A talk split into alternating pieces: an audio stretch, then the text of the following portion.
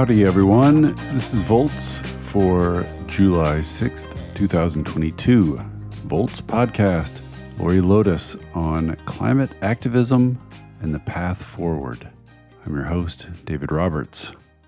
It is a dark time for climate activists. The immense hope they felt at the introduction of the original Build Back Better bill has curdled. It is still possible that some kind of deal might emerge from the Senate in this final month, but if it does, it will be a pale shadow of what it once was. Meanwhile, the Republican dominated Supreme Court has just taken away one of the EPA's principal tools for addressing greenhouse gases. And that is, of course, only one tiny sliver of the damage that the court has done and is continuing to do. A Supreme Court that is hostile to climate action seems fated to be a fact of life for at least a generation. It is not clear what climate activists could have done differently to avert these grim outcomes, and it is not at all clear how they should proceed from here. They have no way of encouraging Joe Manchin to be a decent human being, and once the reconciliation bill is done, the midterms will be upon us, and all signs point toward disastrous Democratic losses that will take legislation off the table entirely. What should climate activists be doing right now? How should they be maintaining hope and momentum? To discuss these difficult questions, I contacted Lori Lodes, the head of the nonprofit advocacy organization Climate Power, created by John Podesta and others in the run up to the 2020 election to ensure that climate had a place on the Democratic agenda. Lodes is a veteran of several difficult Democratic fights going back to Obamacare and is a self proclaimed lover of political combat.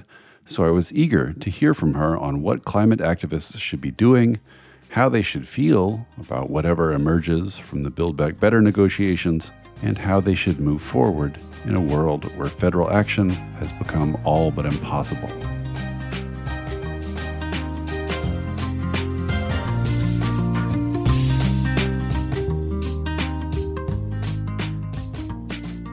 Without further ado, Lori Lodes of Climate Power. Welcome to Volts. Thanks for coming. Thank you for having me we are meeting here, I guess what you'd say under inclement circumstances of a variety of kinds. Among them, I'm on the I'm on the downside of a case of COVID, which is why I'm coughing and sound hoarse. So uh, bear with me. Uh, I want to talk about what's going on and what's coming next, Lori. But just to start with, you were chosen by John Podesta to run this new climate organization in the run up to the 2020 elections. That's right. Talk a little bit about what your experience prior to that and it, you know i know you were you played a big role in fighting for obamacare and then fighting to you know protect obamacare afterwards and uh, we're on the hillary campaign the ill-fated 2016 hillary campaign so maybe just talk a little bit about your pre-climate work and the sort of things you picked up from it about Democrats and their problems and and how they can win? Oof, big question. I mean, yes, that's a lot. I got my start in politics like a lot of people. I just cared deeply and was a complete idealist. I read the newspaper every day with my family. But the big thing for me was like, I like big fights and I have a complete belief or ideology that we can do better, that we can form a more perfect union, but it takes a lot of hard work. And so I've been on, you know, one side of the battle or the other fighting to expand healthcare to get as many people health insurance as humanly possible with certain limitations, with certain political limitations that we have, um, from pe- trying to pass minimum wage laws, from trying to prevent Justice Kavanaugh from getting on the bench. And now I've started Climate Power with Podesta to really do everything that we can to win the politics of climate. And that's really at the heart of so much of these big political battles the policy is smart policy, right?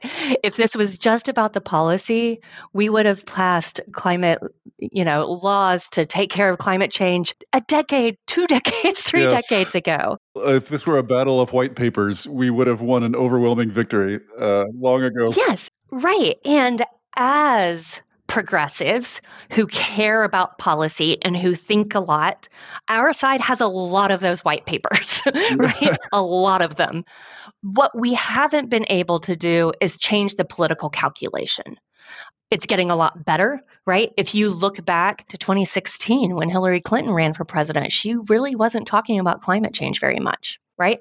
Bernie Sanders really wasn't talking about climate change very much. It came up in very specific instances, but they weren't running on it and that's really why we started climate power in 2020 was how do we make sure that whoever the presidential nominee was going up against trump was going to fight on climate because the politics of climate we believe and I still believe this, have changed demonstrably. Mm-hmm. But it's not enough to say that. You have to prove it to elected officials every single day and prove to elected officials that you have their back, that there is a political benefit for talking about climate, for running on climate, and then for governing on climate. And that, you know, that's where we are today. I want to ask about that. I mean, it does seem like one clear victory of the climate movement between, um, let's say, 2016 and 2020 and today is that it really does seem like elected Democratic officials have put climate at the center of their agenda. For what for whatever that counts as victory that does seem like a clear-cut victory like something activists did right. Like it really does seem like the party establishment has swung around behind this full square.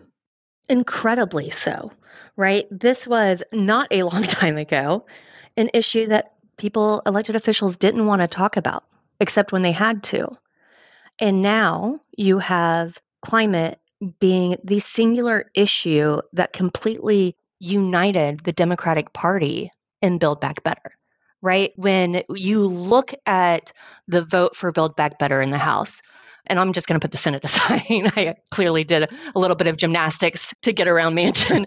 um, but if you look at the vote in the House, there was one Democrat who voted against Build Back Better and you know this was the house version of it so it was big and there was a lot of great policy pieces in it um, and that was jared golden up in maine if you flash back to 2009 when the house passed waxman-markey there were 44 i think somewhere around there mm-hmm. of democrats who voted against it and that did not happen by accident there has been a concerted strategy over the last 10 years to really how do we move the ball forward? How do we get more people involved? And a lot of credit where it is due to young people, in particular Sunrise, for really galvanizing, mobilizing people in a new and better way and really giving a voice to young people where candidates felt like they could no longer ignore it.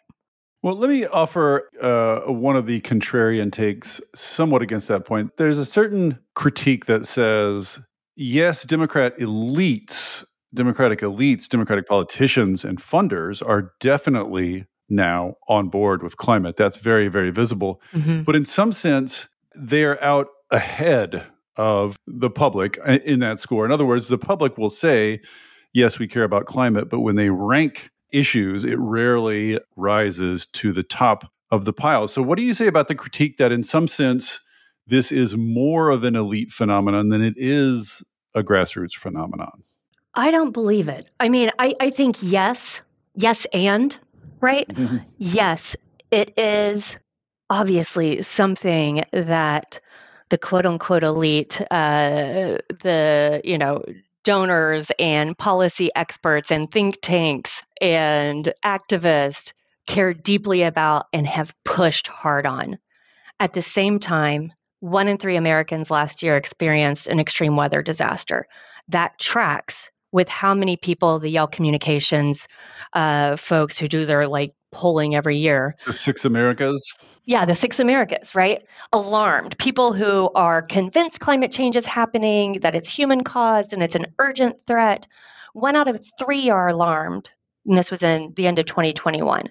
Compare that, so the one out of three, compare that to just four years ago, and it was one out of five. That is a huge dramatic difference. And I think that is what has changed in part. Like, so put the activism aside, put the work we're doing aside. It is people are living and having their lives at risk, having their livelihoods at risk in a way that they weren't even just a few years ago or at the same scale that's happening now. Well, let's then talk about how that is or isn't translating to actual political power. So, you know, the polls all said in 2020, oh, I'm giving myself nightmare flashbacks now, but the polls all said that Biden was going to come in with a relatively substantial Senate majority. They were talking mm-hmm. 52, 53, 54. Didn't turn out that way. And so, in the end, the entire fight to pass this grandiose agenda that Biden ran on came down to the 50th vote, i.e., our old friend Joe Manchin. And so, I just wonder from the perspective of climate activists. I mean, one of the notable things about climate activism in the run up to 2020 is that the activist community seemed to very consciously try to get out of its silo and become more intersectional with other parts of the left and to speak up more about police violence and all this kind of stuff. And we can discuss whether that was the right kind of strategy. But long story short, like it's very clear that climate activists now are on the left. so, uh, my question is just basically in retrospect, this all came down to Manchin mm-hmm. and what he was willing to accept. Two questions. One, was there anything that climate activists could have ever done to reach Joe Manchin or change his mind or or affect the outcome here? I mean, because it's literally just a binary. It's either Manchin says yes or no. Was there ever anything activists could have done to shift that one way or the other? And then secondarily, was there ever anything that Chuck Schumer or Joe Biden hmm. could have done? Those are two very different questions. very different questions. Go with the activist one first. The problem in any sort of negotiation is when one side does not care. and the likelihood is that the party who does not care will win in some way or another, right? They have nothing to lose. They don't care. You think Manchin from the beginning was perfectly willing to let all of this blow up and nothing pass? Absolutely, including infrastructure. Hmm. Right. And I think that's the problem. Like if you look back at, you know, go in the way back machine of what we could have done differently, should we have really been pressuring, you know, progressives to stand strong to the nine so called centrist who were demanding that the bipartisan infrastructure law be voted on before we voted on the Build Back Better law. Yes. Sure. But would it have changed where we are? And I'm not sure the answer is yes. I really, I fundamentally believe that there is nothing we could have done. I mean, and I hate to say this, right? I am all I about an after action plan. what could we have done differently? And I just, I do not know what would need to have changed for Joe Manchin to have cared more, right? Like his approval rating in 2021 was 40%. In the first quarter of 2021, right? Joe Biden comes into office 40%. His approval rating a year later was 57%. Yep. That's a bitter pill, but he, I mean, if you are looking at it through narrow lizard brain self-interested politics, he did the right thing. Like, it, like that's how you win in West Virginia is by theatrically humiliating your own party and its leaders. But like, I guess every it just comes down to like, how much did you think Manchin might be something other or more than just a lizard brain, self interested politician? And it turns out he was zero more than that. I mean, I just I do not think that anything that we could have done and we the big we we on the outside we the climate community mm-hmm. that was going to outweigh his own priorities and his own interest yeah right my job over the past 18 months has been doing everything possible to make the politics as favorable for passing a big, bold piece of climate legislation. And I will be honest, my priority was not on getting Joe Manchin's vote mm-hmm. because that was not going to happen from anything we did. We couldn't spend money in West Virginia, like climate power going in. He would love that. right? Like, exactly you know, it worked to his benefit to have us like really blowing up at him. Now, the real question is what should Schumer or Biden, yes. President Biden, done differently? The hot question of, of Democratic politics right now was was there anything they could have done? I mean, honestly, I want to go back to like February 2021, right? When the decision was made to break off the American Rescue Plan mm. and to separate it and to do it by itself because we, you know, understandably, COVID, bad, need mm. to get money out to states quickly. But the decision was made to split it up, right? That we'll do COVID separately and then we'll do everything else that the president ran on and that are definitely, you know, I believe President Biden when he says that climate is an existential threat. I believe him I know it to be true that this is a top priority for him. But I think, you know, one of the biggest lessons from healthcare is that we went too slow. Yeah. Oh right. Oh my God. You know, we let the Republican shenanigans, despite the fact that we had 60 Democratic votes at one oh. point, which is just still rattles my brain. I know.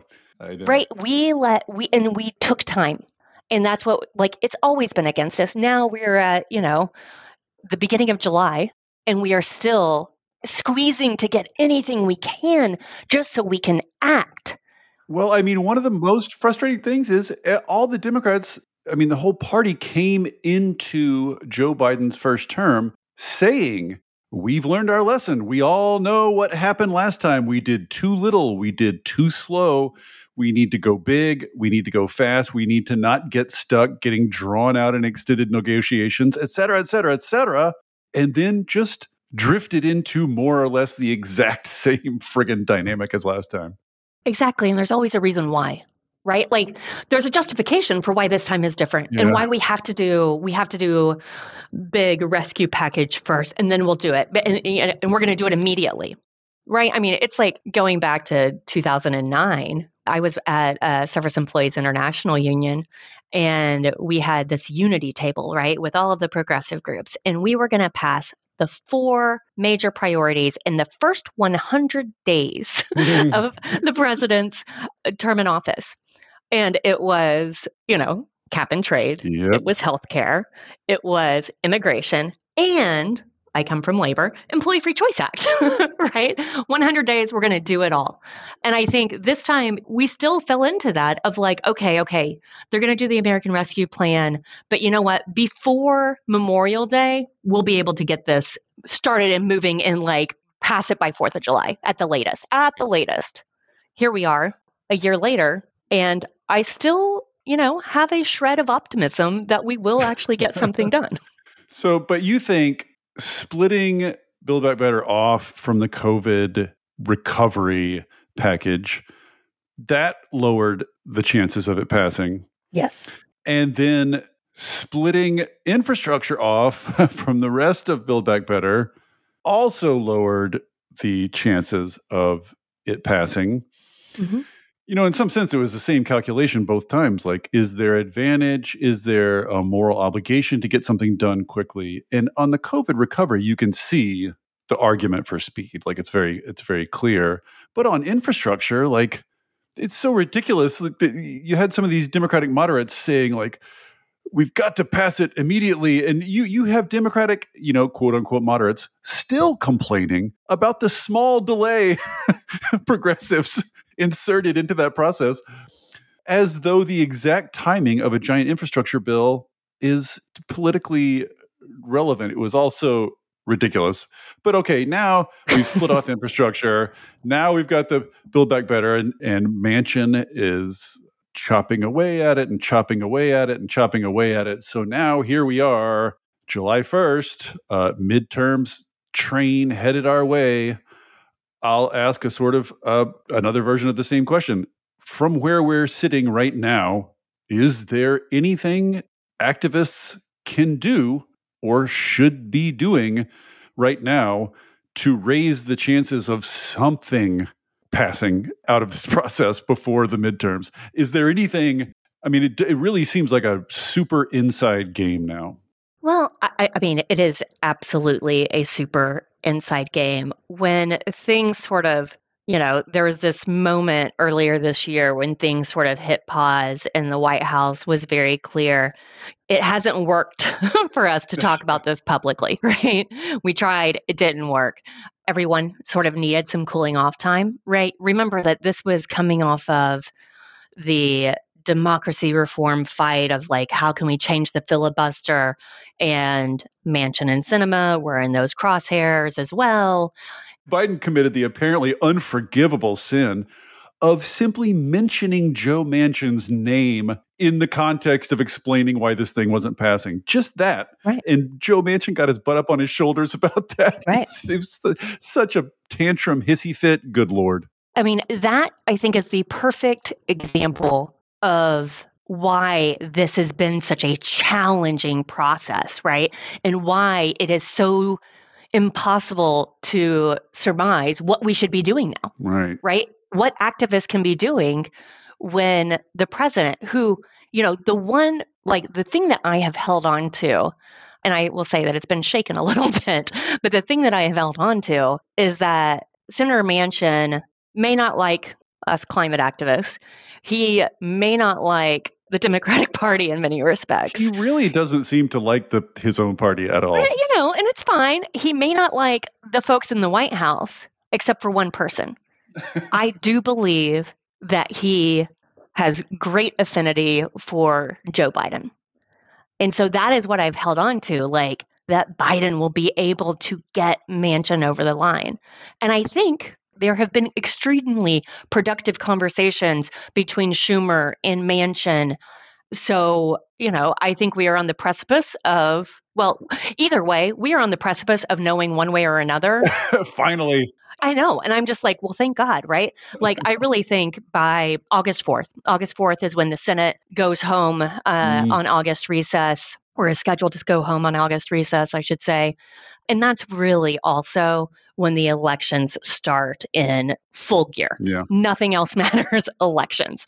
But if if it's true that Manchin has some fondness for Biden, how then do you explain the fact that it looks like if you look at his behavior over the last 2 years, it looks like from all appearances like he has deliberately not just blocked Biden's agenda, but dragged it out and humiliated Biden repeatedly. Like Biden told progressives, I mean, straight out, I'm in good with Manchin. If you split these two bills up, I promise we're going to vote on them together. I've got Manchin.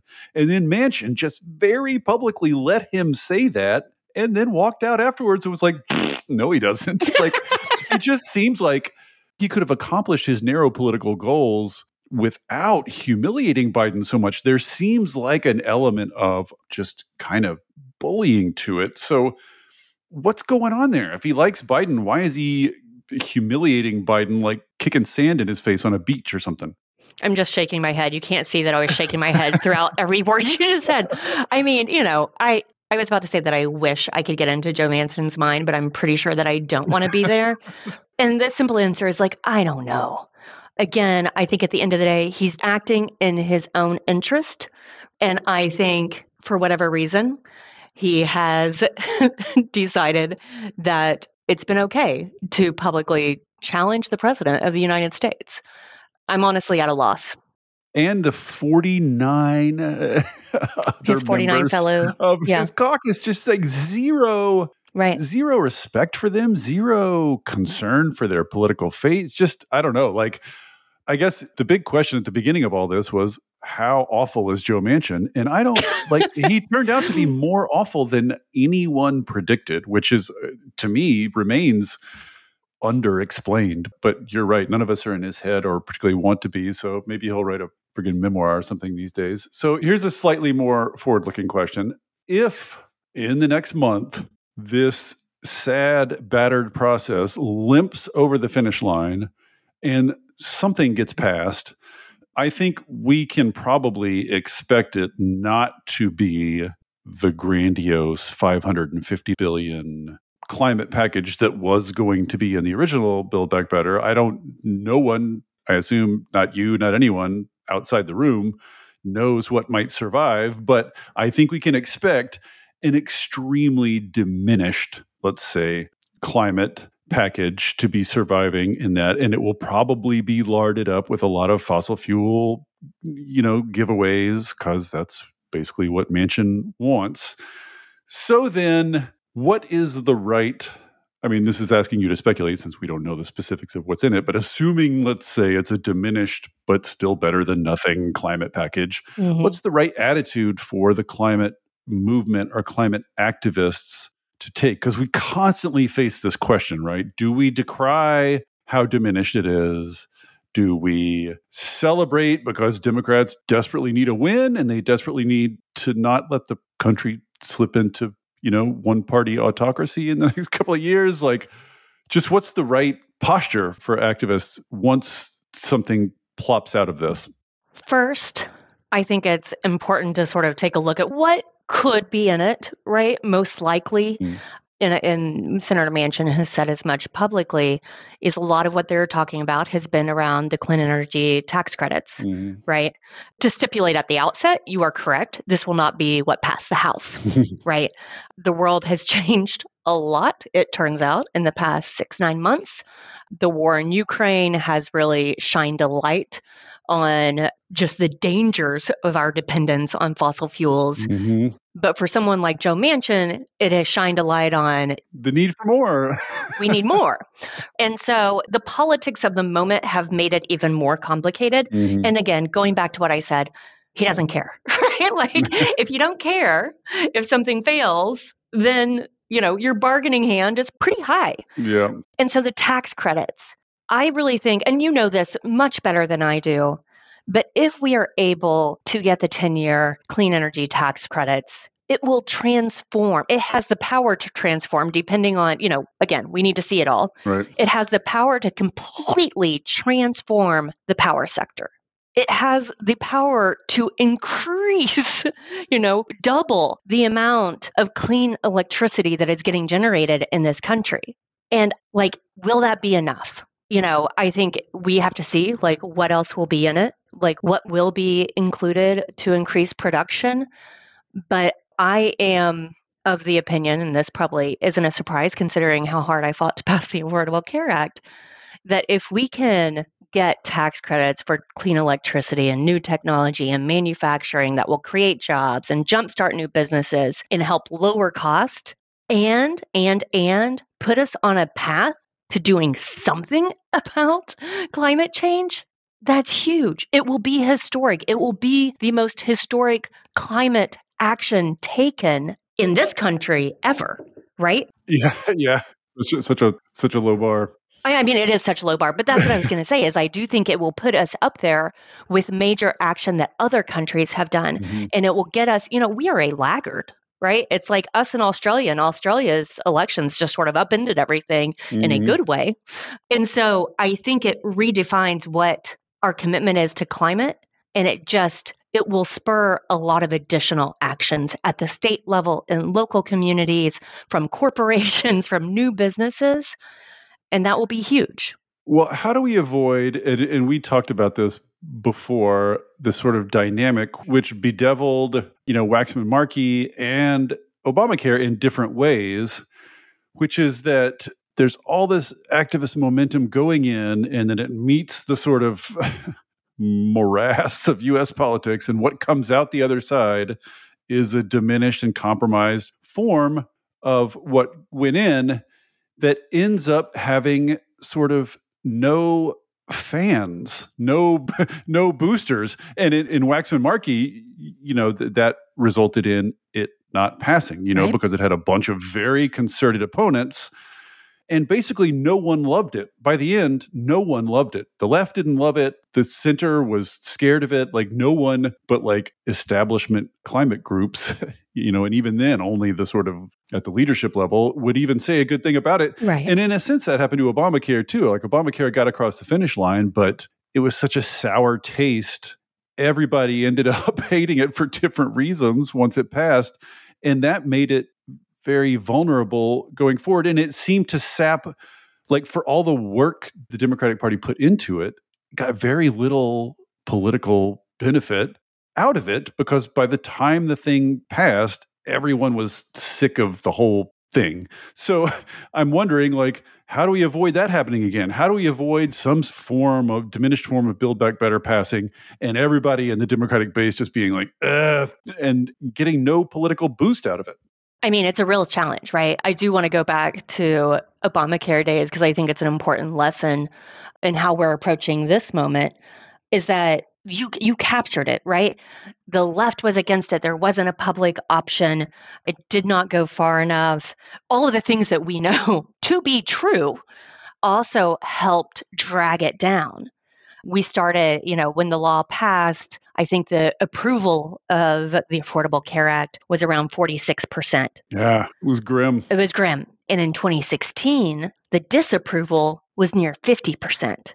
Today, it's back up to 55% approval. Mhm. Now, the reason why a lot of that happened, yes, it was the left, but it was also a $450 million campaign spent by the right Yeah. over four years, the first four years after it was passed, to define it.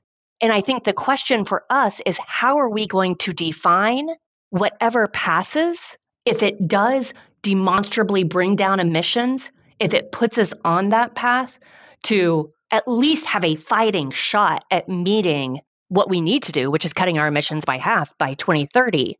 I think the reason why I did the poll numbers for the ACA is because I think it's really important to remember nothing happened for 10 years because of how hated it was.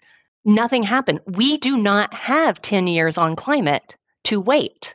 Well, this gets to a question that I uh, touch on quite a bit in my podcast and writing. Uh, and I just did a whole pod about it with Dan Pfeiffer a couple of weeks ago, which is, you know, the right has this giant machine. And if it wants to define something in the eyes of conservatives, it can do so more or less overnight because it's got the whole conservative base wrapped up in this bubble of Fox and Breitbart and, and these, you know, shady Facebook pages and all this kind of stuff. So if they want conservatives to think X, Y, or Z about, you know, Build Back Better, they can just transmit that to conservative eyeballs, boom, immediately in a coordinated way.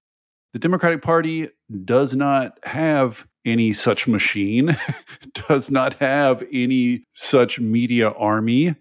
We tend to just sort of like you know, Chuck Schumer wanders out to a press conference and says his talking points to the mainstream media reporters and just hopes, hopes against experience that that those talking points will be conveyed in some sort of relatively accurate way down to Democratic voters. So my point being, even if the Democratic Party wants and needs to define this whatever comes out of the Build Back Better process in a positive way, do they have the machinery to do that? I, I mean, I think you answered the question already. I mean, the reality is the extreme right, which now controls the Republican Party, the so called MAGA Republicans, are really good at following what Fox News tells them to think. Like they have really great followers. One of the things that I pride in being a you know a liberal democrat is that we have our own ideas and we're constantly thinking and challenging each other that's not what the other side does you know uh, mcconnell can send out a message mccarthy can send out a message and all of the members get in line their twitter accounts all say the same thing Sometimes literally the same thing. The same thing. they take that message to Fox News and they have that echo chamber that we do not have. And, you know, by the time when this passes, knock on wood, in a month, we will not have changed that calculation. And so I think the question is what do we do?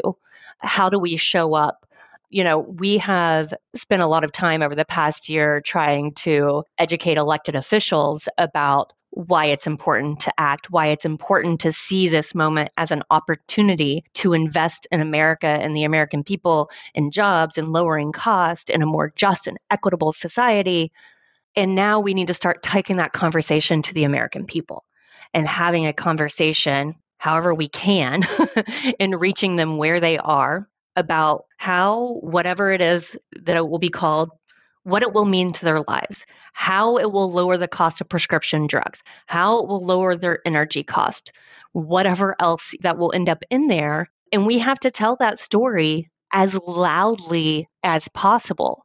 And I think the odds are not in our favor to be able to do that as effectively as probably the campaign to label it another socialist grab. Yeah, I mean, my worry about all this, and this is a this worry goes beyond climate, is just that we're going to have something like Build Back Better pass, and then we're going to have these big hearings on January 6th. We're mm-hmm. going to have all this stuff put to voters, and then for a whole variety of reasons, you know, it just looks like 2022 is going to be terrible. The midterms are going to be terrible. Just historically, they're fated to be terrible for Democrats, which is going to look like voters basically rejecting Build Back Better, rejecting the January 6th Commission, affirming the coup attempt, affirming all the obstructionism. Do you know what I mean? Like it's just going to oh look gosh. like everything they've done is going to get affirmed in 2022, which is just my ultimate nightmare. Yes. I mean, everything you said is what keeps wakes me up in the middle of the night, right? And why I have insomnia is just like the dread of where we are.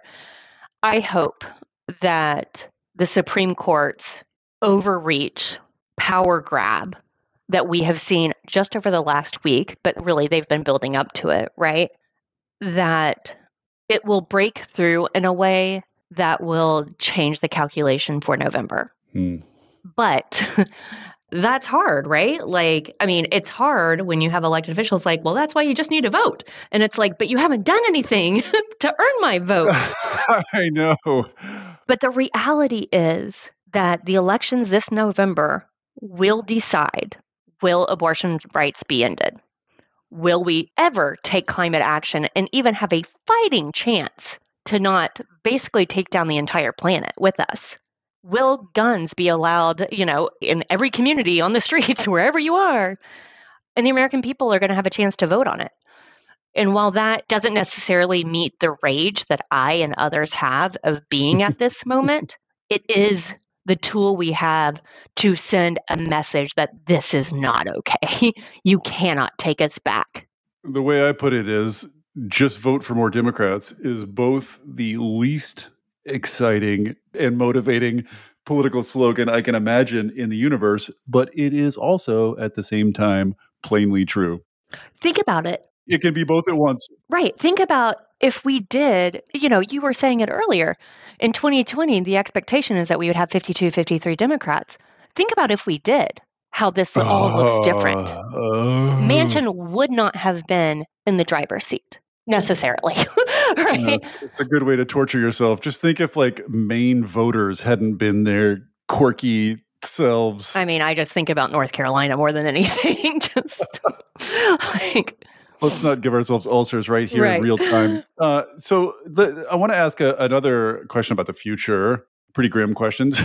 Say, you know, as odds have it currently that uh, Joe Biden loses one or both houses of Congress mm-hmm. in the 22 election. That means, I think you and I can agree that legislatively, Dems are done through 2024. Mm-hmm. Like they're just not going to let anything else pass. And then, you know, if you look at the sort of trend lines, it's probably going to be a good long while before Democrats have a trifecta again, which is the only way that they can pass anything you know, it could be uh, 10 years, it could be more, which just seems like in November 2022, the door to federal climate legislation, which was open just briefly these last two years, is going to slam shut, maybe not permanently, but for a long time. So, given that, what should the climate activist community do with its time? Uh, you know, it just seems like, honestly, like getting involved at the federal level is just a waste of time. So I'm, I'm just curious, like, what do you think the movement should do? What should activists do in the event that happens? I mean, I think first and foremost, going back to, you know, 30 seconds ago, is before we get to 2022, we've got to do everything we can so that we keep the Senate and the House and the presidency, obviously, because that is the reality. If you look at the Senate map in 2024, if you look at it in 2026, it's real bad. And that's why you said, like, it, it is horrible. We will not have power again, at least until probably 2028, 2030. And I think people, you know, I just want to insert this too, because I'm not sure it's widely appreciated. It's not just because of which states are coming up for elections. No. It's also the sort of the general bias of the Senate toward rural oh my goodness areas and rural states is just getting worse and worse and worse. Like the playing field is tilting farther and farther. That's exactly right. Exactly right. So first i refuse to like give up hope that we can do something about november because i do believe we can and there's a lot of great candidates out there running and running on climate so that is the one thing i would say it's like don't vote for the democrats vote for the people who are going to do something on climate look at who is saying what on climate it just so happens they will all be democrats because the republican party refuses to even acknowledge that this is real, let alone doing something about it. So, putting that aside, you got to it. But I think, especially after the court decision this week in West Virginia versus EPA, that we have to look to the states. Like, I do believe this is our last best chance at congressional action. And it just so happens we have like four or five weeks, right? Like, our window is now like rapidly closing. Well, I just want to say, I just want to put it on the record here, even though it's pointless and petty, that this is almost the first post I wrote after the 2020 elections was hey, look, we got a two year window mm-hmm. and then it's going to close probably for decades afterwards. Let's not mess around. Let's do what we can while we can. And, you know, and here we are. Shockingly, no one listened to me and we did this instead. But the great thing is that we do see states acting, right? Like just this week, I don't know if Newsom actually signed it into law or not, but they put forward nearly 54 billion in climate. Mm-hmm. New York is obviously taking action. You have mayors and governors across the country. New Hampshire, am I making this up or did New Hampshire just pass some super? New Hampshire just passed something too. And when you think about New Hampshire, and other coastal states who are going to see a boon in jobs mm-hmm. and sort of reworking of their economy because of offshore wind, right? I think that there is so much capacity at the state level and we are all going to need to like lean in and really have those states set examples like they need to act as quickly as possible, right? I think that's the biggest thing when you think about where we are in 2022, what could happen in 2024. The states need to act quickly and get as much progress underway and have it locked in before 2024. Yes, because this is something else I think uh, that doesn't get discussed enough, which is that if you know, um, God forbid, if Republicans take a trifecta in 2024, which at least like currently that's what the sort of models show, mm-hmm. they're not just going to sit by and let states do exciting progressive things without pushback. You know, like the Republican federal government and the Republican Supreme Court are going to be extremely hostile to state action. So that's going to be a whole new dynamic for Dems to struggle with. Right. If the federal government wants to stop states from taking real climate progress, we know the court is captured. Yeah. That has been proven time and time again. It will be hard to stop. there is a great uplifting statement. Um, but I do think it's why, you know, we need the states to move quickly. We need to get creative and aggressive in states filing lawsuits as well, right? Like there was these horrendous comments from Lindsey Graham earlier today about 50 year, you know, we had a 50 year plan. We told you what we were going to do and we won power, so we're doing it. And it's like, you know, we need to have that same type of deliberate focus of mobilizing on climate I think we are on a path, but it's going to be hard. And it's why, again, you know, going back to your point, yes, it sounds hollow, but the most important thing to do is to make sure that climate champions are the ones who are deciding what our future is going to be.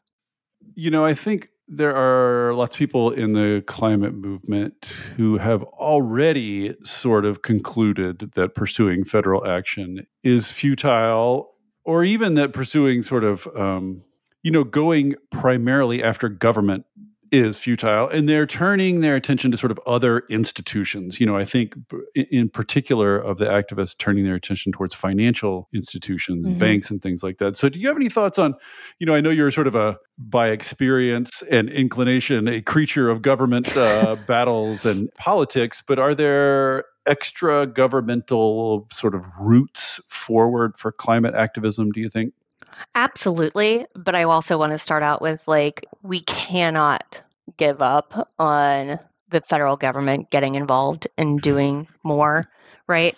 It, there's a, a quote that I read uh, coming out of the Australian election, which was, It seems impossible until it isn't. Right. Right. The Australian prime minister lost because he was doing too little on climate in a time where no one thought that was actually going to happen the fires, the floods, everything changed the conversation. And I don't think that we can afford to take any tool out of our toolbox because mm. the problem is so big and the status quo is so sub I mean not even suboptimal. It's just so not enough. Sub, What's the right word? Is, is the yeah, that's like the kindest possible word you could right. uh, you could put on it. But they, but you know, people do have to prioritize and there's limited money and there's limited organizational power, there's limited sort of opportunities to communicate with the public. So, you know, you do have to make some choices. Absolutely. And I think it, what is happening in the financial sector is extremely promising and there mm-hmm. you know a lot is moving I think that you have seen a concerted pushback recently about shareholder activism, the so-called ESG, you know, platform that corporations use to show that they are taking action and it shows it's working, right? And I think it's something we have to keep an eye on because they really are gunning for taking down ESG. And by they, I of course mean uh, the oil and gas lobby and their, you know, MAGA Republican allies in Congress. And that is a real opportunity to shape the market if corporations change how they are doing business, right? And I think that is one of the biggest opportunities we have also you have frontline communities who are on the front lines every single day in dealing with the ravages of climate change, dealing with the legacy pollution. And they are going after the fossil fuel infrastructure in a way like the Louisiana Bucket Brigade that sort of challenges the way we think about things. So, I mean, you know, there is no shortage of the work that needs to be done uh, at all.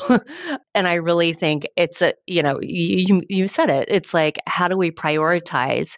What are we doing at this moment that will have the biggest impact and do the most to set us up so that we really can meet our climate goals and not just abandon the planet. um, another long running sort of intramural debate on the Democratic side. Like one of the things that is notable about Republican the Republican Party, especially recently, is its extraordinary level of self-discipline in the sense that if you drift off the path and say the wrong thing, you get taken out by a primary. Like and that's happened now enough times to enough high profile targets that the entire party apparatus is just absolutely cowed into you know saying exactly what the MAGA movement wants it to say. Like they have whipped the party into shape. And this is a long running argument on the Democratic side about whether there ought to be a Democratic left that is equally, you know, sort of active and vicious, and whether taking out a few Dems that are wishy washy on climate change is, in your mind, a salutary effort to push the Democratic Party in the right place. I mean, how do you feel about this sort of um, taking out Democrats who aren't trying as hard as they should? So I think that there is a very big need for the Democratic Party to have elected officials at every level who are willing to fight for climate change. The issue is just too existential. It's not just an issue, the problem is too existential. And we need new, better elected officials who are willing to go to the mat on climate. You know, the question about taking out Dems, like I am all for primaries, right? Like mm-hmm. if a better Dem is out there and takes uh, or defeats an incumbent and is able to, you know, go on and become the member of Congress, outstanding you know, and I think we have seen Sunrise um, and others wage really formidable challenges. I applaud those efforts, and I think they're very much needed as part of the architecture of how we get our issue to be a top tier issue. At the same time, I am really focused on like how do we make sure that people know just how awful the Republican Party is as a whole, right? Like that is also my obsession, Lori. It's it's weird. I have that same I have that same uh, quest. I mean, it's just like how, like there are people who will vote for a Republican even though they care deeply about climate, and it's just like, but the two don't go together. And I do think I think it's an untenable position for the Republicans in the long term. And they know that. They see that. That's why yeah. they formed a so-called bullshit climate caucus. right? And it's why Rick Scott, who put out his, uh, you know, 11-point plan, you know, he has climate in it.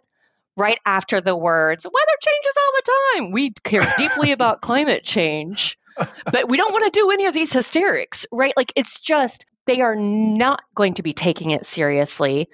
And we need people in power who understand that climate change is an existential threat and that we do not have the luxury of time to wait any longer on actually acting and acting boldly. Yes, defining the Republican Party. Uh, what a thought. I know. If you have a billion dollars and you want me to like make that brand stick, I am so there for it. yeah, it does. I, I remember um, uh, I, I, listened to, uh, um, I think it was on an Ezra Klein's podcast. I forget who I, the guest was. It was a historian, but the point the historian was making, which was you know sort of mind blowing to Ezra and to people listening, was just that nominating Obama, lots and lots of voters that was the first time they ever realized, oh, like the Democrats are the party of diversity and civil rights. Like that was the first sign, that was the first clue they had, even though. Which is mind blowing, right?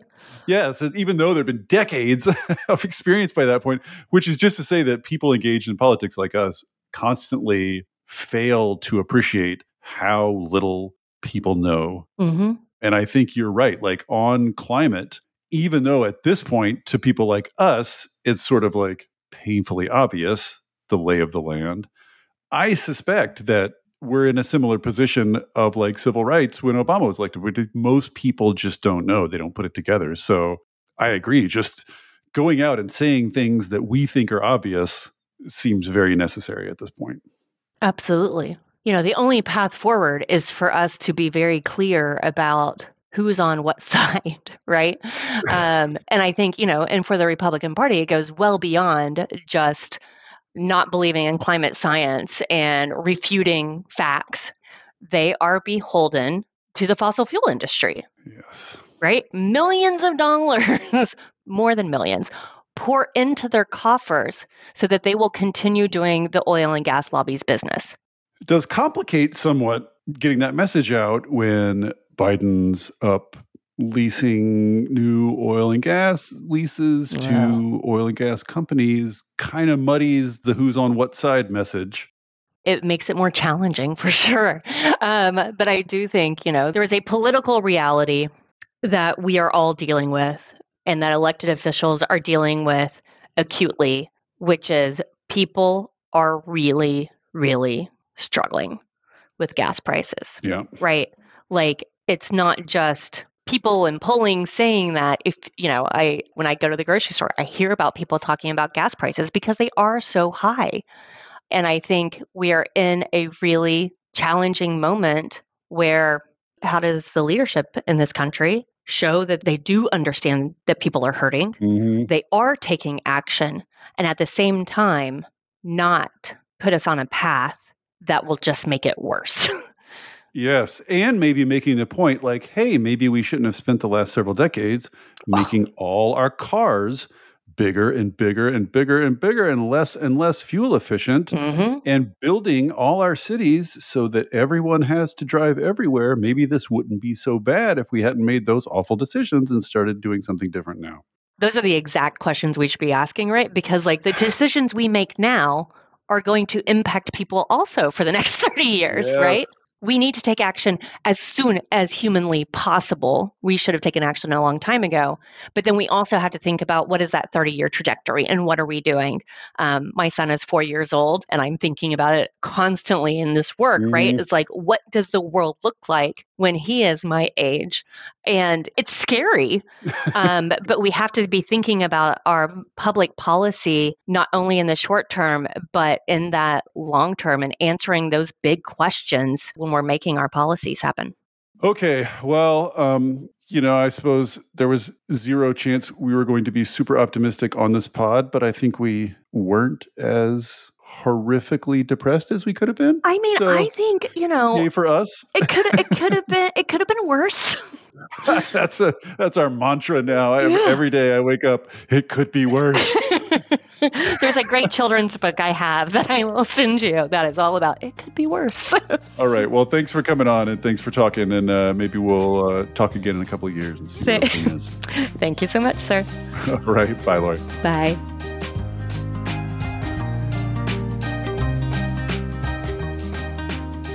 Thank you for listening to the Volts podcast. It is ad free, powered entirely by listeners like you. If you value conversations like this, please consider becoming a paid Volts subscriber at volts.wtf. Yes, that's volts.wtf so that I can continue doing this work. Thank you so much, and I'll see you next time.